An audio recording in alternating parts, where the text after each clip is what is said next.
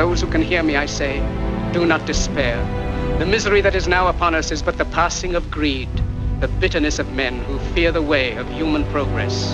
The hate of men will pass, and dictators die, and the power they took from the people will return to the people. And so long as men die, liberty will never perish. Soldiers, don't give yourselves to brutes. Men who despise you, enslave you, who regiment your lives, tell you what to do, what to think, and what to feel, who drill you, diet you, treat you like cattle, use you as cannon fodder. Don't give yourselves to these unnatural men, machine men with machine minds and machine hearts. You are not machines, you are not cattle, you are men. Welcome, everybody. This is Room Tone, the radio show, and here we are on Co-op Radio 100.5 FM. I'm Roger, your host. Oh, wow, we're about to talk movies here in downtown Eastside, Vancouver. I'm so happy, really, guys. I'm so happy to be here with an extremely special person. I feel like this person's got a really, really bright spirit, and I want everybody to raise your hands because today in the booth we have Conor Provenzano. How are you doing, Conor? How are you feeling today? So good. Thank you so much. It's it's a really wonderful thing to be here with you today. It's my pleasure, and I feel like today we're actually gonna take it and go a little bit more mellow. We got some really interesting music, a really interesting music lineup uh, today because it's the actual soundtrack of your film, Focused Life. So before we actually head dive into the soundtrack, let me ask you, who are you and what's the film about?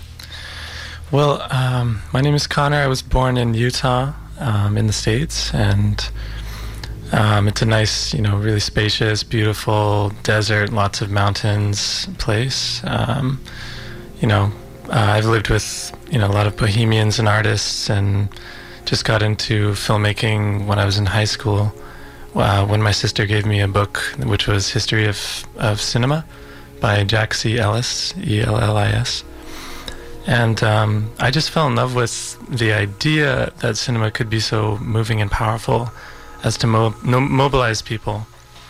For example, um, you know, the movie Strike, which was made by um, Sergei Eisenstein. And I just, I, I felt really inspired and I got into all of the film, the various film movements that are really prominent. And, um, you know, decided to study film and a little bit in high school and then in college. Um, you know, after I discovered Stanley Kubrick, it was all over, and you know, I decided I wanted to be a, a filmmaker, and um, yeah, I guess I got into film, into this film, Focused Life, right after I finished school. Um, you know, I had the tools and the knowledge that I felt, you know, ambitious enough and kind of bold enough to to step into making a feature. So I just um, yeah, I mean, there's a backstory that has to do with yoga training as well. I can't wait to actually get get all in there. And you guys, I'm sure that you guys can tell we're in for a treat today. We got quite some energy here in the booth, and I'm so excited because the story of making the film is as exciting as the film. Of course, the film talks about the importance of focus, right, and and the direction of focus and attention in in in nowadays world, which is tremendously relevant, you know, for all human beings out there. But first, let me ask you about how you actually came to be with this with this idea with this film. How did that happen? Well you know i never did very well in school. Um, I, can, I can resonate with that. Good. Yeah and what that really looks like is that i just didn't respond to the the kind of rigid formalities and the consequences and grades and that kind of whole structure. Um, i know it, it is useful for some people. They really respond to it but i never did. And so i kind of grew up with this insecure feeling that maybe i wasn't a good learner or um, I couldn't focus very well. And I, I do remember a lot of inattentive moments in class, like trying to learn math and keep up with the pace.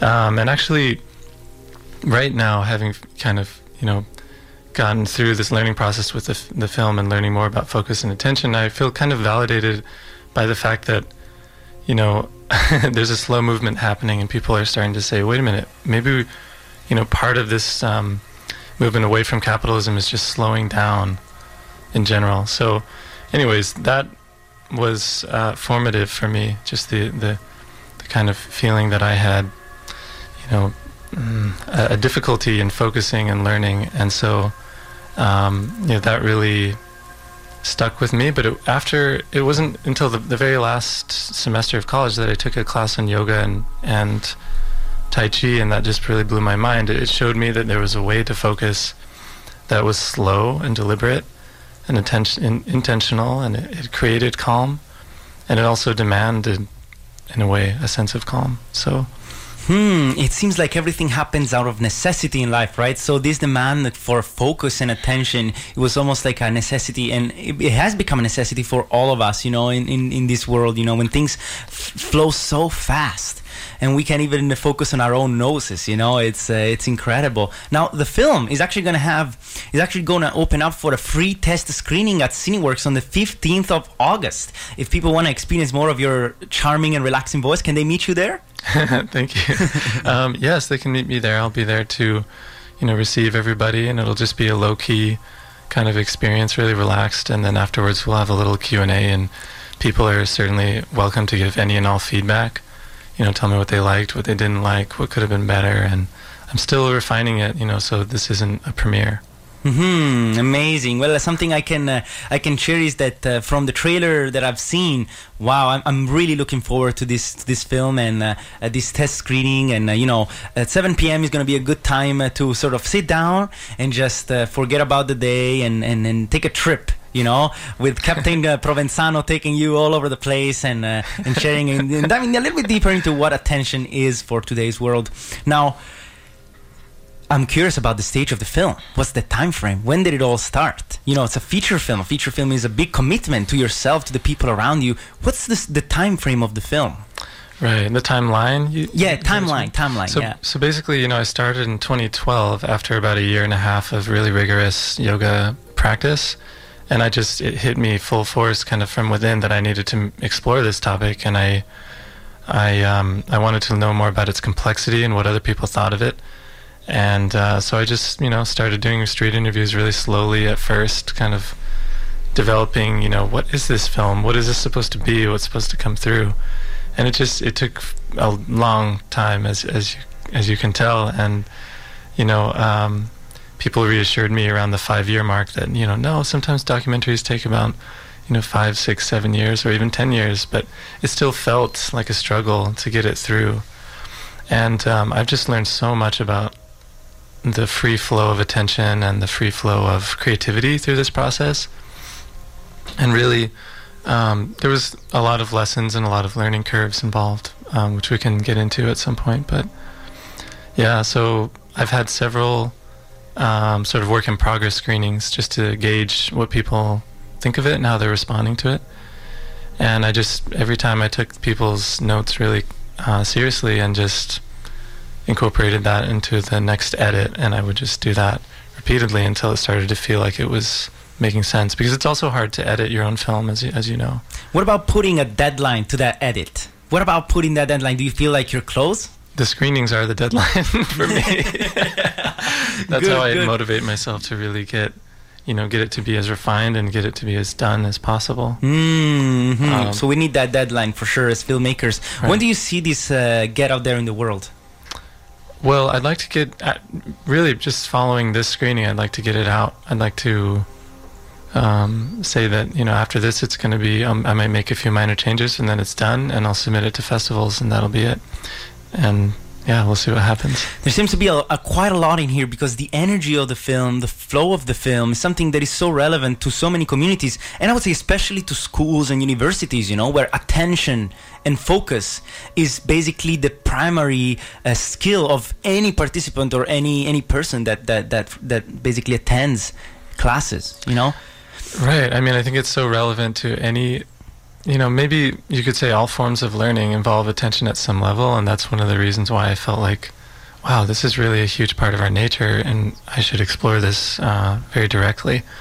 Um, but yeah, in the context of school, I mean, I think it's safe to say that, you know, given uh, both of our experiences, that maybe there's some adjustments that need to happen in, in, in the way um, we're treating attention and the free flow of it in, in inside the school structure. So I have a lot to say about that, and I, I think it would be wonderful to do kind of workshops and um, learn more about pedagogy. Do you think we can save the academic system? Ooh, tough question right away, man. Oh, Why not let God. it fly? Why not let oh, it fly? yeah.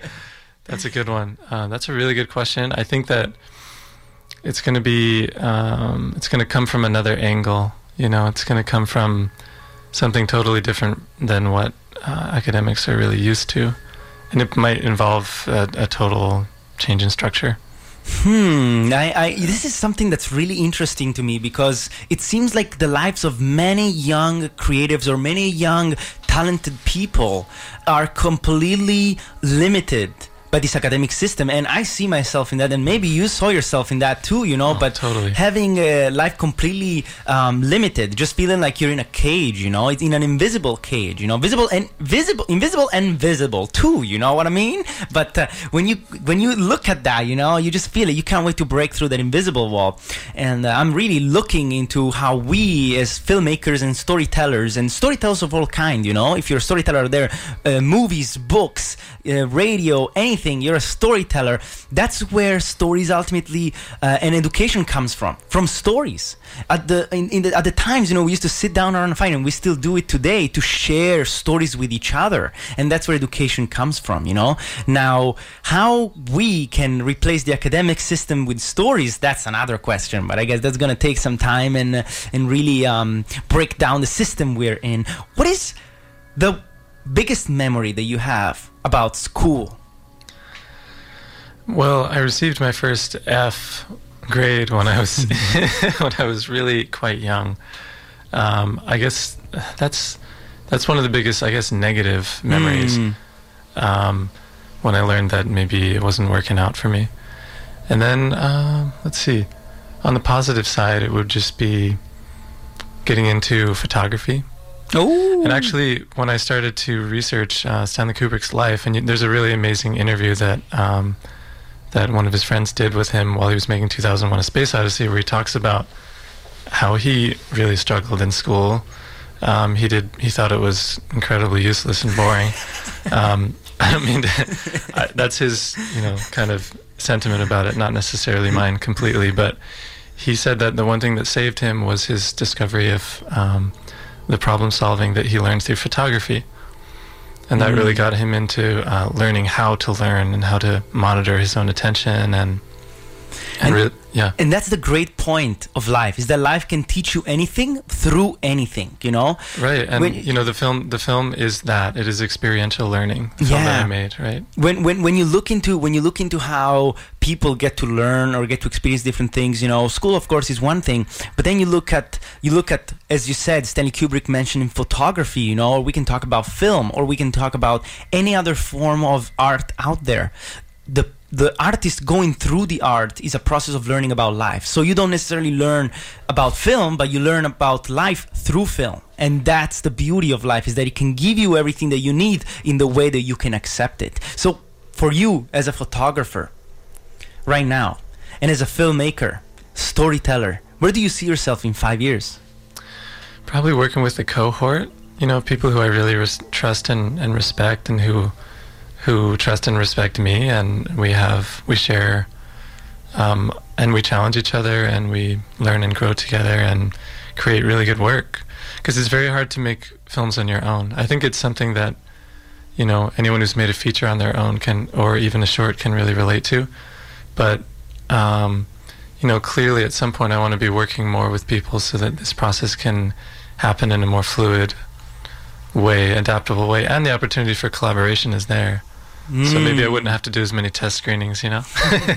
Well, the, the beauty of this of, of, of what you just said is the, the statement said, you know, I feel like you don't necessarily make films on your own. You know, even if when you're filming subjects, subjects are part of the team. You know, oh yeah. anything that is connected to the film in whatever way is still creating a team as a process of collaboration when you're connecting with the audience when you're connecting with the with the with the the interviewees when you're connecting the dots between all of those in the edit room it's always many many people. And you might not even realize just because it's one person editing the film or one person holding the camera doesn't mean it's only one person in the team. And that's where it really comes together you know? Because you might say wow the technical team behind the film is so limited. It might only be one person or two people but the real team expands and it's even bigger than any other team you might think of. That's the, also the fascination of filmmaking and, and having something like that really come and hit your and, and coming to the realization that you're always connected to other people I love what you just said. I think that is so true, and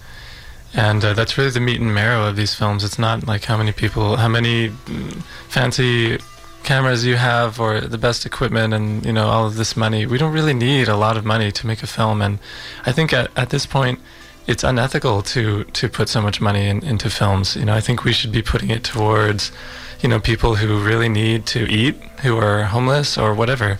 You know. Um, we should be redistributing it to uh, the most vulnerable population. So, um, yeah, I, I totally agree that the community and support who who are involved in the film that is the team, and, and it's it's more vast. It's sort of redu- reductionist thinking to imagine that you know you are alone in it, and I, I, I never felt spiritually alone at all. So. Mm, thank you for sharing that, and thank you for sharing your thoughts because uh, your point of view on, on the unethical aspect of funding film is so resonant and it's so close to what I'm, I'm questioning myself uh, too. You know, uh, how much could we really really afford to spend on films? You know, because at the end of the day, a film is is an idea, right? Is a statement, and every statement, every idea that is put out there should have an impact on the community, on society, right? But if you can make a bigger impact, moving that money somewhere else through a direct educational effort or direct uh, um, efforts on specific fields, then why not? You know, why having it having it pour into into films? You know, and so that's also the other struggle for us as filmmakers creating our own morals and, and, and ethics around this aspect too. So, you know, starting to think about that is, is very important, especially in a city like Vancouver.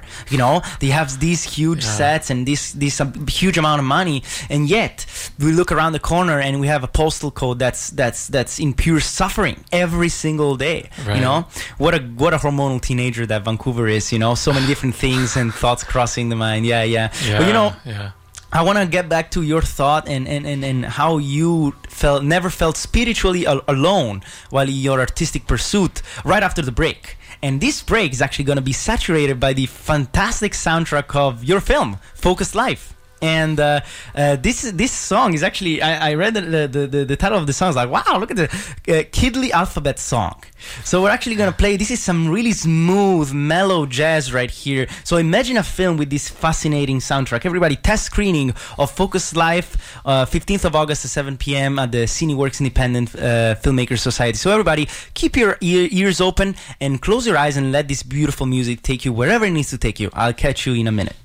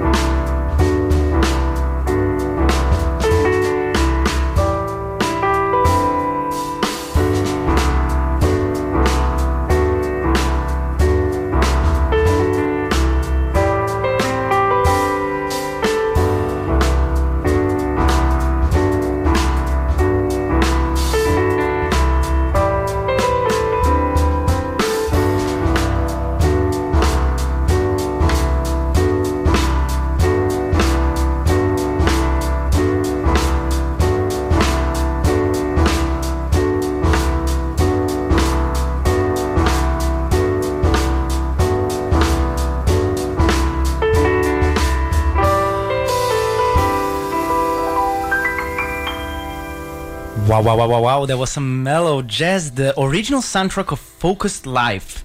Filmed by Conor Provenzano right here in the booth with me. What a pleasant personality right here. Conor, how are you feeling? I feel great. Thank you. I'm uh, I'm very happy to have you here. You know, because the energy that you just shoot through that mic is wonderful. Your charming voice is a pleasure for here for uh, Co-op Radio 100.5 FM and all the other people listening to your voice on the other side of this microphone. I'm Roger, your host on Room Tone, the radio show, talking movies because we love it, man. We love movies, all of them, every single frame of those films, and some films we don't really like. And we're here to talk about a little bit of everything. But today with Conor here in the booth, we're about to talk about focused life, film about attention and focus. And you said earlier, before this break, you said, I never felt spiritually alone in my artistic endeavor. What does that mean? I mean, I think it, it has a lot to do with connectivity, like you mentioned before, and I know you know this from your experiences as a filmmaker that when you really open your heart to the subjects, so-called subjects that you're interviewing, um, there's so much caring and and openness and, and kindness and compassion that comes through and and learning. Um, so the people who I learned from by interviewing them um, and shared a connection with, uh, always always that felt so meaningful and, and enlivening. And really, I guess you could say that it enlivened my spirit. You know, so when we talk about spirit or spirituality, um, we're talking about the life force that animates the body and gives us life, and anything that sort of brightens it up is giving you some kind of connection to spirit, right? So anything that makes you feel alive and just thriving and healthy, and so the there were plenty of oppor- opportunities for that in the film. Um, I did a lot of interviews and had to unfortunately remove some because of length and pacing, and as you know, that's difficult to figure out. So, but also, I must say that. Um, there's a there's a sense in which the meditation practice and the and the yoga would help me kind of stay connected to nature within the framework of my own body. So, and I did I did delve into meditation quite seriously um, throughout the course of the film, and so I think that always helped me feel grounded in the sense of uh, the sort of kaleidoscopic nature that is always changing and always evolving within. Hmm, a lot of beautiful words right there, making a very dense point, and seems like uh, uh, your connection to yoga has really uh, influenced and, and, and affected you while making your film. So, um, watching the trailer, I could feel a little bit of that, you know, and and um, and again, the the the the um, the nature of the film that really taps into the necessity of, of, of, of, educated attention and educated focus. It's so close to how yoga then actually flows. Right. I mean, you know, it's it's about that, and it's also about how are we going to use our attention because, you know, one could make the the the case that it's value neutral, and that it depends on where we actually apply it and how and and you know, maybe that's one of the, the most prominent questions of, of our time right now is how are we going to use our attention um, towards good, towards virtue, towards taking care of each other, um, instead of just the accumulation of capital, which has been the narrative for so long. Um, and it's, it's clearly not working. Hmm. How, where, and how are we going to direct our attention? You know, this is so relevant, you know, and it's so relevant because it also goes down to the core of filmmaking, you know, film theory. A camera exists because it directs your attention on a specific aspect of the scene or of the dynamic, right? Right, right. So it, it, I can I can feel a, a, a, a meta aspect to this film as well, you know, and how uh, you are asking for basically people's attentions, you know, during the film to learn more about attention. Woo, that's a beautiful cycle right there. Have you ever thought about that? It's amazing. Exactly. Oh, totally. Yeah, the film has a lot of layers to it, and certainly there's a meta awareness aspect of it. And I always say before screening that if you're noticing how your attention behaves while you're watching the film, now you're watching the film. You know what I mean? Ah, that's, that's amazing. that's that's a great way to flip the omelette, man. You know, it's like you're not losing attention because because maybe the character is not saying that. It's like because you're not paying attention. It's your world. That's beautiful, man. I love it. I love Oh, it, man. That's a genius one, No, man. it- yeah, it's not about blame, but it's certainly, you know, it's funny because I think it has a built-in mechanism where it's like if people lose attention, maybe they'll feel a little bit guilty, you know. Mm, give me a high five, man. so that's a man that's that's that's the way man. Why haven't we thought about this before filmmakers? You know there are all these sayings where it's like man the the you know the worst thing you could do to an audience is to like uh, to bore them you know to lose their attention. But now with this film you've already built a mechanism where basically it already explains it all. So that's perfect man. You got it all figured out man. That's awesome. That's awesome. Thanks. And can I just say one more thing on that aspect? make it happen. Let it all out man So, I mean, this film, this film focused life, and a lot of what I do, it has a devotional aspect to it. And um, this kind of, uh, you could say, movement, or you could say, you know, intentionality of a specific kind of filmmaking, which is called devotional cinema or tantric cinema, is about being very intentional about what you are le- sort of exploring and in such a way that hopefully it leaves a post film experience on the audience where they are uh, kind of observing their own mental contents. Wow, so this is where really the film becomes a mirror and you give people the chance to tap into that mirror, to look at that mirror and say, what did I go through in that experience? Why did I go through that and how can I improve myself for that? That's beautiful. That's a that's a that's really the core of storytelling, you know. If people can carry something back home after they watched your film or they experienced your art, then you're in the right place. That's for sure, 100%. Beautiful, Nice, Conor. nice. That's amazing. I love the sound of that. Now, I know that it took you quite some time to make this film happen. What's the most uh, relevant memory that you have while making the film? The most relevant memory I have in making the film is I was uh, doing some filming in New York City, um, and I I did an interview with a lady on the south side of Brooklyn, um, and she is a longtime sitter of Vipassana um, and has done things like a year-long course, silent course. She's very very serious, and also full of joy and just you know very easy easygoing. I went to New York City to understand how, you know, people in that environment experience focus and concentration because it's quite different from Salt Lake City, where there's more spaciousness. And this, at the end of the interview, you know, I said, "Do you know anywhere to go? To, is there anywhere I can go to lunch around here?" And she just said, um, "Use your intuitive wisdom." so I just laughed and I, I, I, you know, gave her a hug and took off.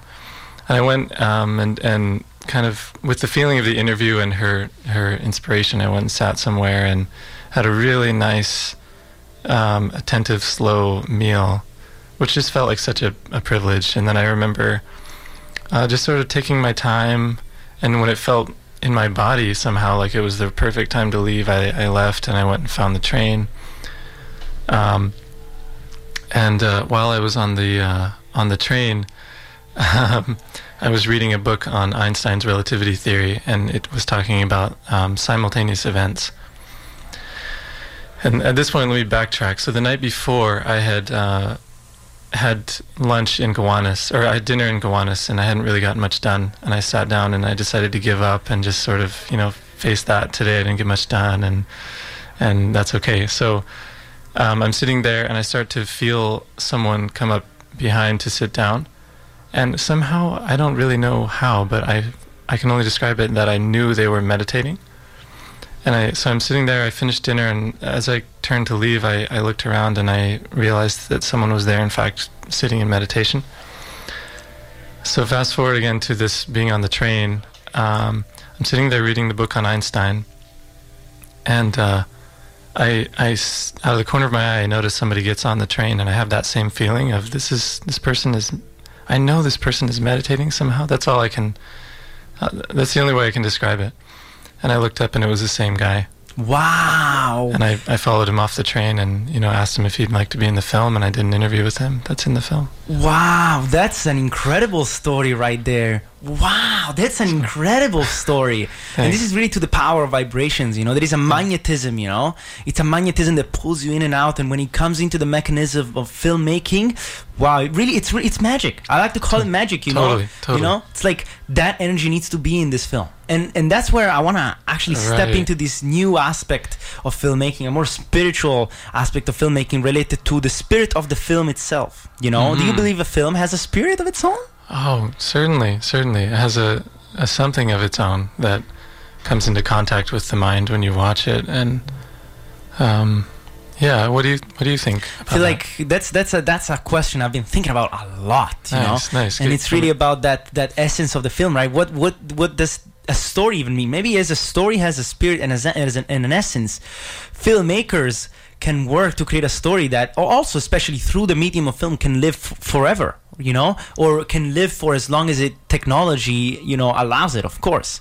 Uh, but the power of that is that maybe we can even even step into a territory that can let us say um, filmmakers create the infinite That's a big word right there. But creating stories and putting them on screen and sharing them with an audience, also with the sub- co- collective subconscious of people. The more people watch the film, the more thought is directed that way. The more juice the story actually gets gets to share. You know, it's what an interesting. Uh, wow, I never get to, got to talk about this stuff, Conor. You're bringing out some really good content over here, man. This is pretty amazing. You know, film Oh. and spirituality, quite impressive over It's here. so lovely, yeah. And I mean, it's- I guess a film is it can be more than a story. It can be a really impacting experience that, yeah, leaves somebody really questioning the nature of reality or investigating the nature of reality. And it doesn't necessarily need to be devotional quotes in quotes, tantric in quotes.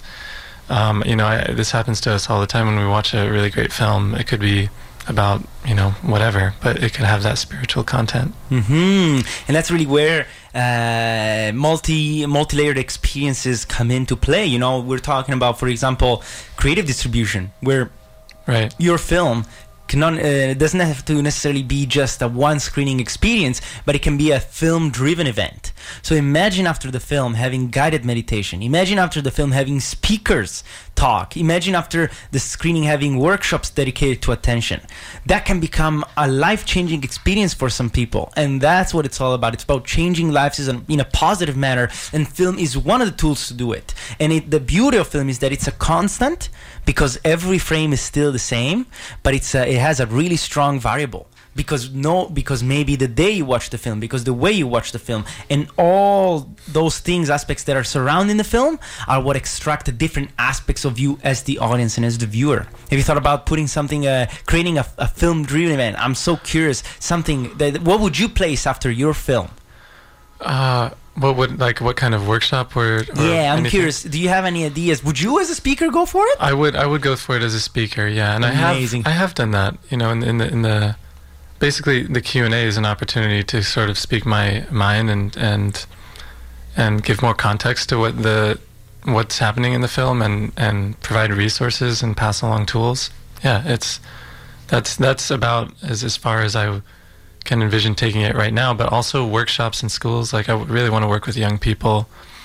Um, uh, the film did a, a test screening with uh, with the AISU in Utah for a workshop on attention and technology with with young adults, and um, they responded re- to it really well. And I went and talked with them about attention afterwards, and I would love to do more stuff like that. Make it more interactive so people can actually interact with me. Uh, not to center myself too much, but I think when you see a film and you actually know the person, it can help contextualize a lot, right? that's a great Um, point right there for just, sure Just just understand the film more, and you get more out of it. And and I also learned so much from people too, like the young people, um, about how they interact with attention nowadays, uh, technology nowadays, which is, you know, it's easy to get caught up in bias about those sorts of things. Seems like uh, watching a film without a filmmaker is is you're missing the core of the cake, you know, or maybe the, the crust of the cake. Let me put it that way. The, the, the reason why is because when people, yeah, you know what I mean. When people are are, are, are actually having the chance to project the film uh, onto the filmmaker as well, and, and, and, and really look into what that means, they can create uh, they can create a longer thread they can dive deeper into the history of the film they can dive deeper into the future of the film and they can absorb the present in a different way so having the chance really to make that happen is, is a privilege. And that's why i really encourage all the people out there whenever you see like a screening screening with uh, followed by a q&a with the director you gotta go. You gotta go. No matter what the film is like, no matter if you like the film or not, just go. Because it's an opportunity to learn more about life through the product, through the the, uh, the film, the the the, art, the artistic result, and the artist. And that relationship is probably the most mysterious relationship of the whole human of all humanity you know artist and artistic piece like what the hell man it's it's the mystery of, of life you know it's definitely the mystery of life you know Yeah. so what an interesting chat over here man yeah, man. Conor, you know, I've been um, I've been thinking a lot. I've been really meditating um, about the um, the power of communication and the power of design. You know, there's a beautiful saying that um, the best communicators are not the ones who actually talk, but they are the ones who design the environment that lead people to make the choices you want them to make. So designing an environment Hmm. uh, is way stronger than just directly saying something to someone. Sure. Have you ever come across something like that as a filmmaker yourself, doing those interviews? where the environment is really shaping the experience in, in a way that is notable. I really feel like uh, watching uh, watching what I watched about your film is that it was also a story and a process for you to come to connect with those with all those characters and how you got them to share their story and their point of view. How what was the line between what was programmed what was planned and what was improvised? Oh man, I mean, I did a lot of street interviews where I would just show up to somebody and who I think looks interesting, and I would say, "Hey," you know, and try to get get them to to to notice me. I would distract them from what they're doing. Basically, that's how it started. if I'm being honest. That's but then, awesome. but then, then I, I, I would just have a you know uh, tell them what I'm up to and just ask if they'd be willing to be in the film. And a lot of them right then and there would say, "Sure, yeah, I don't mind." And yeah, certainly a lot of it is about, um, you know, showcasing the environment that they're in, which is why I primarily used a wide lens. Um, what a what a you know it sounds like a like a quite a quite a challenge also to go through all of this and you know having the skills also to prepare and adapt to all these moments. Oh, sure. How um how do you feel if if it ever happened, you know, um, I'm, I'm talking and I'm asking about those people that interviews you you already knew they were not gonna make it into the film. You know, you already knew. How was that process for you of talking with the people and not promising anything while having to get everything out of it? That's interesting. Um, actually, I. I'm not sure that I uh, I always knew uh, who would be in the. F- I, I don't think that I I always operated on the assumption that this was going to be a part of the film, even if it's just energetically, in the sense that you know the energy they bring and the the way that the things that I learned from them is going to feed back into the film, right? So they were still in the film, if you look at it that way. Um, and I always operated on the basis that you know somebody would be would be in it. It just I had to refine later on editing. Um, Hmm. Yeah. now we let's talk some tech for okay. for uh, for the the techie guys out there and myself too. I'm a bit of a techie guy too, but let's talk some tech. Let's talk about the actual cameras and lenses and, and, and softwares that you actually had to use. Did any of those let you down? Hmm. Well, I used a Rode mic, which is pretty finicky and it's not it's not very good for mm. it's not it's not the best quality but it was just it's a run and gun thing that people use with DSLRs and I used a Rebel T3i and plugged that in and just said well you know might need a little bit of cleaning later but it's good it's good enough especially at close range so you know I, I also used a combination of things like I used an H H4n um, recorder with a lavalier microphone in some instances and when when I uh, uh, when possible, I would invite people into a studio to do some recording with real microphones. Um, my friend Joseph Peterson, who shout out to Joe, he's um, uh, a recording engineer and, and records music, so he was willing to be step up and be a part of that. So it's a little sound is is tricky, and it was a little bit um, you know all over the place depending on the environment um, and the, and the sort of what that particular scene called for. Hmm. Right. So you said, and that goes back to sound. You know, the aspect of sound and and how important that the, the sound is for films. You know, this has been a big struggle for all of all of us as filmmakers for sure if we started making films with DSLRs you know because then you go home and you listen to it and it's like wow man how is this possible you know I can't believe it this is not this is not what I was looking for at all you know? right like, it's true it's, wow it's do you have difficult. any any actually t- any tips for filmmakers to get better sound throughout your experiences in shooting the feature film Hmm. Well, I would try to work with lavalier microphones more. Um, of course, it's harder to hide it, but then also, or just working with um, a sound person to do on set sort of dual system sound where you have somebody with a proper microphone hanging overhead. Hmm. That would be the best way, and that's really the traditional way people have always done it with cinema verite, and you know, it adds another person there and more stress which is another thing, right? Like once you remove that, like, you know, you you you can get really uh, probably a lot more intimate with people, and they're less nervous. So it's a it's tit for tat. You know, you have to make that decision. Exactly, making your choices and basing your team on the needs of the film. You know, because at the end of the day, your film it also, from what I've seen, really comes across and really has this energy because of the intimacy that you created with the with the with all the interviewees you know so having i think right. a second person there with a boom I would not have given you the same results at all. I can I can tell that you know, and that's the beauty also of this of the of the price of not having a big budget. You know, Right. is that is that we can play the cards in our way and we can find things that no other piece of content can find out there. Right, and one more point to that, which I think is an important point, is that I didn't use any handheld devices because it just it looks awkward to have a big machine there, and uh, there's already a machine mitigating every conversation in this sort of machine-driven reality where we're talking about attention and technology. Um, so I wanted to be intentional about this, and this goes back to tantric cinema, the idea of being your own support for the camera through the body and really getting grounded through the body and making that a f- kind of some kind of embodied practice and an opportunity to apply meditation while filming you know so yeah I- Wow, this is beautiful, man. Like, oh man, it's the first time I come across this thought. But so many times throughout my my my you know my film journey, I've I felt that you know I felt that moment of complete presence.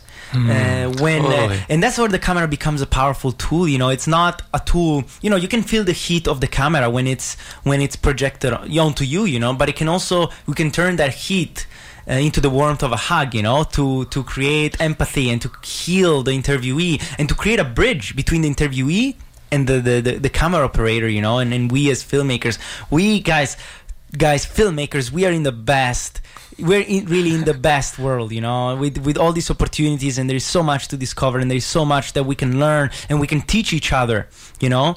And uh, Conor, tantric cinema, you said, correct? yeah tantra so that comes from um, the word tantra uh, it has a, it's a loaded term you know and a lot of times it's associated with sexuality and sexual pleasure but it has nothing to do with that at all it's actually you know i have to say that right now and i'm not an authority on the subject. I can't really make a knowledge claim you know um, on this on this whole set of uh, esoteric teachings. But basically what i'm what i'm interested in is tantra as as a uh, uh, a definition that I like of it is that it's it's a, a, like uh, woven or to weave, and definitely if we get into some of the subtleties of of our experience, we find out that connectivity is everything. I mean, it's in the gross sense, it's it's really related to uh, you know talking to people and sharing community, but in the subtle sense, when we begin to go deeper, we find that it's actually there's a patchwork, and I think.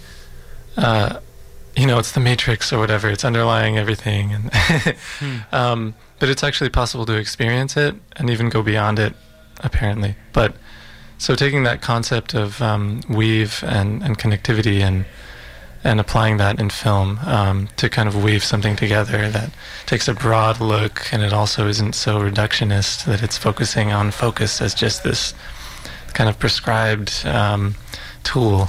You know, Beautiful. but understanding the, the broader context. Since there was this saying, Ma- "The Matrix is not a fiction film; it's a documentary," right? I love that. Yeah.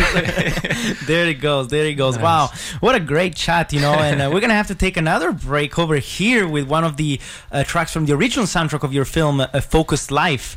Uh, what an amazing soundtrack from uh, Courtney Smith and Steve Lyman. Really incredible mellow jazz soundtrack, so refined. So I want to take you guys all actually uh, through this track called "Sunshine Alchemy." Alchemy is another important, powerful word right there. Uh, but Right. uh, let's enjoy it a little bit. Let's close our eyes and let's travel a little bit with Sunshine Alchemy. And we'll catch up right after on Co-op Radio 100.5 FM, Room Tone, the radio show. I'm Jerry, your host. A big hug that lasts one minute and 30 seconds.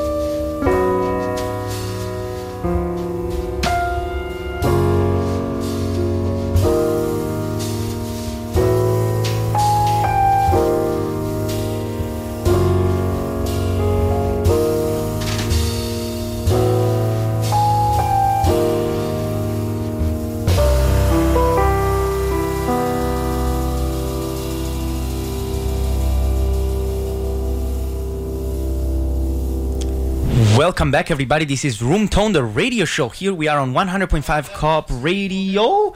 And uh, just uh, about to chat a bit more about film and filmmaking with our guest here, Conor Provenzano. What a pleasure to have you here talking about your film Focused Life. Uh, where did that song take you?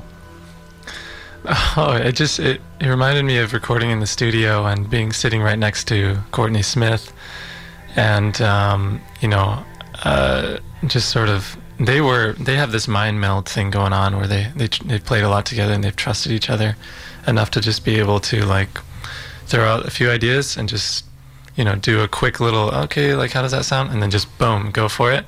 And that's basically what we did you know like Steve and I met and we we put some ideas together um, really quickly and then at some point he handed it off to Courtney and said what do you think of this and then I, I was with Courtney and he would get into some stuff and I'd be like yeah that, that makes sense or like ah, I don't think it's the right, right vibe and then in the studio it was just I sat next to Courtney and he would just play perfect takes of this incredible kind of improv stuff. So relaxed too.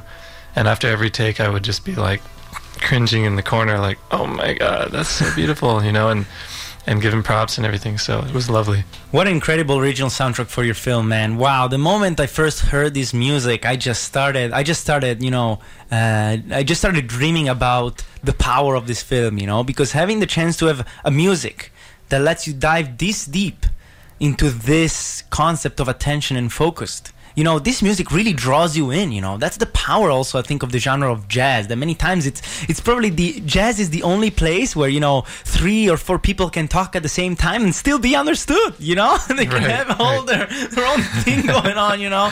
We can still understand everything that they're saying and that's the beauty also of having a soundtrack like that. Did you know it was going to be jazz right away? Well, I've always loved jazz, and I've I've always considered it to be a calming thing, you know. Like, and and I read John Coltrane's biography as part of the research for this film, and I really think that he he discovered something so beautiful and spiritual through his art and through his his willpower, really, and his concentration. So that energy, you know, is always there, and um, but I mean, the, you know, there was a lot of. It was tricky to understand, you know, what kind of film, what kind of music would work for the film. Um, I did not realize that I I would want to um, record some jazz music until a little later, like around 2016, I think, is when we did it. So it was late in the game. Interesting, very interesting how jazz uh, became part of this project. Nice, and now I guess it's time to talk about your next project and uh, about the, we're gonna go through the one minute pitch where you get to pitch anything you want, anything that comes out from the heart uh, to put the idea out there in the world, and it's gonna bounce back at you. You know, because when you put an, an idea out there in the universe, then the universe recognizes that you want to make it happen, and so it's gonna give you the chance and allow you to make it happen. How do you feel about it? I feel great about that. Right on. Amazing. So I'm gonna hit that clock. Are you ready? I'm gonna go three. Here's one minute. Three, two, one. Let's go. All right. So I I would really love to make a film about my friend Kildem Soto, who's a poet and he's a a father and um, he's from Peru, from Lima. Actually, he's from Huánuco, but he spent time in Lima. And his story is really interesting. How he got to the United States and and uh, when he was younger, and then ended up going back when he was in his teens, and discovering more of the beauty of his culture, um, and just all the experiences that he went through. And he's such a powerful presence. Um, and his also his father, whose name is Ulysses, uh, had this incredible journey to become an uh, an immigrant, and, and it was very dangerous. He went, you know, via coyotes to the uh, to the states uh, to establish residence um, over a long period of time, and um, my friend Kildem. You know, he means a lot to me as a human being, and just to to get to go back to uh, Peru, you know, with him, and sort of do this half uh, narrative, half documentary where he's discovering his indigenous roots would be incredible too. Wow, that sounds like another pitch for a great documentary from Conor Provenzano. One minute, precise, split second. Wow, not bad. A lot of attention going on in there, huh? Not bad. A lot of Good stuff. probably forethought. Good stuff, man. Good stuff. Well, uh, we're actually approaching the end of the episode here on Room Tone, the radio show. And unfortunately, today we're not going to have um, the opportunity to step into the Proust questionnaire, but that's because I want to ask you specific questions. You know, uh, this conversation that we've had for the past 50 minutes has been so insightful, so beautiful. And uh, really touching so many different colors of the color wheel. Uh, and we've been dancing around the concept of attention and focus. So I want to ask you. This is a this is a question I've been thinking about a lot, especially when watching the trailer of your film. What does attention mean to you? Well, it's certainly part of our nature. It's something that is a, a, birthright. I think we were, were sort of meant to be able to use it, and there's this kind of spine straightening feeling I get when I talk about attention because I really feel that um, it is integral to our destiny in some way as a species. Um, I I mean it's it's actually it's there's a difference between attention and conscious attention, and to get into all of it, it's uh, uh, it would take some time. But I think you know conscious attention, where we're being aware of how we use our attention, is really going to be one of the things that helps us tackle the manifold issues that we're facing in the world today. Um, with a sense of, of easefulness and a sense of, of calm and and humility as well, um, because it's I think activists and I think alchemists have a lot to learn from each other and we need to sort of work together and cooperate to make a kind of um, make good use of our attention and actually strengthen it towards meaningful things. Hmm, meaningful things. Wow, what a beautiful combination of words right here from uh, from you, Conor. It's really so nice because uh, asking you that question, you know, after your seven years journey making your feature film Focus Life, all about attention and focus, you know that's something that's something meaningful right there having having you share those words and having you share that knowledge that wisdom that you you got throughout the seven years you know mm-hmm. what attention is you know it's it's it's something probably we might never be able to really condensate down to one specific thought you know but you mentioned earlier you mentioned attention in conscious attention two different things, but is basically fundamental and crucial to our destiny as a species, and not only as a species, I would say, even as an individual. You know, because if you look at the power of dreams, dreams are are foolish. Is is attention on a taken on a foolish underpinning? You know, what is what is your dream? Right? It's it's an atten- It's it's where your attention is projected without having any rational thought into it, just using imagination. Right. And how that pivot point, how that point anchored up there can be the bridge between you and your future self how that attention can become the power and the best tool of any storyteller out there to make dreams happen do you think dreams have come true for you oh absolutely i mean more than i could have possibly imagined you know um, i think it, this film gave me the right amount of challenges as well as support to learn the le- lessons that i needed to develop um, character strengths that in a feedback way, kind of helped me develop my concentration um, and learn more about its complexity. But I do just want to say that the, the, the title itself, Focused Life, right? You know, focus, one could make the argument that life is attention sort of channeled through our bodies. Um, it's also clearly something that, you know, once it becomes your intention, you would work on it throughout the lifespan. This never stops. And then also it involves everything in our lives once we really start paying attention to how it functions. Diet, you know, is a you know first example that sort of comes to my mind, and um, you know, what are you doing that to sort of enhance your ability to focus and and uh, is there empathy that you're giving to others and also empathy you're giving to yourself and being able to turn your attention inward? I mean, I would say that since the beginning, the film has been more about turning the attention inward but now that I understand more of its complexity, I don't look at it in a hierarchical way. I also feel like it's so important to turn our attention outward at all these things that really need our attention right now. What a beautiful balance right there, inward and outward. And sometimes it's about stepping inward to understand the outward and stepping outward to understand the inward you know? There's this mm. beautiful parallel this beautiful contrast right there. And you know time is ticking here for us on uh, room tone the radiation i think mm. it's time actually to wrap this whole burrito up. We gotta make it happen. We gotta roll because the days keep flowing.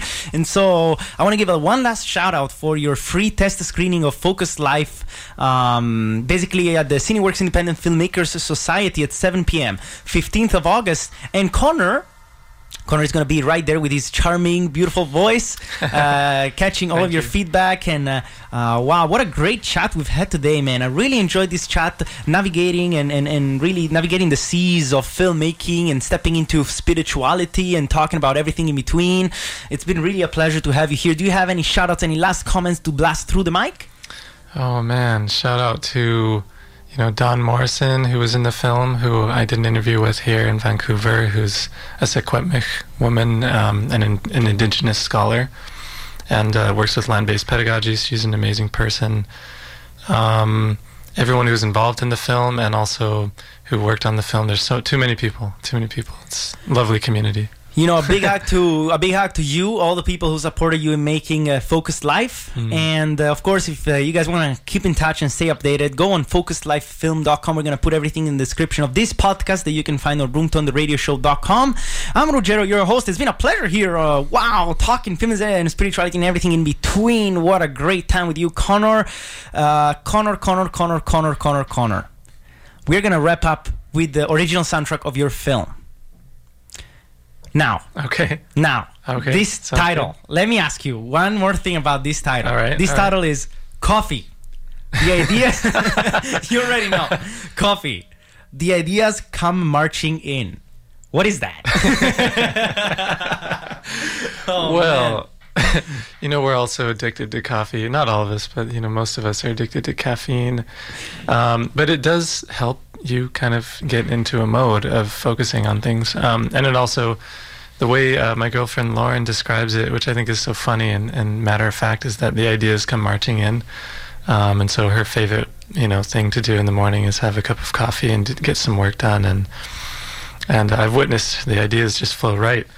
You know, uh, they, there's a lot of momentum, and you know, it, the the the feeling of this song, I think, uh, just um, made me want to title it as such because it sort of conveys that feeling of things just rolling in almost almost at a pace that you can't keep up with.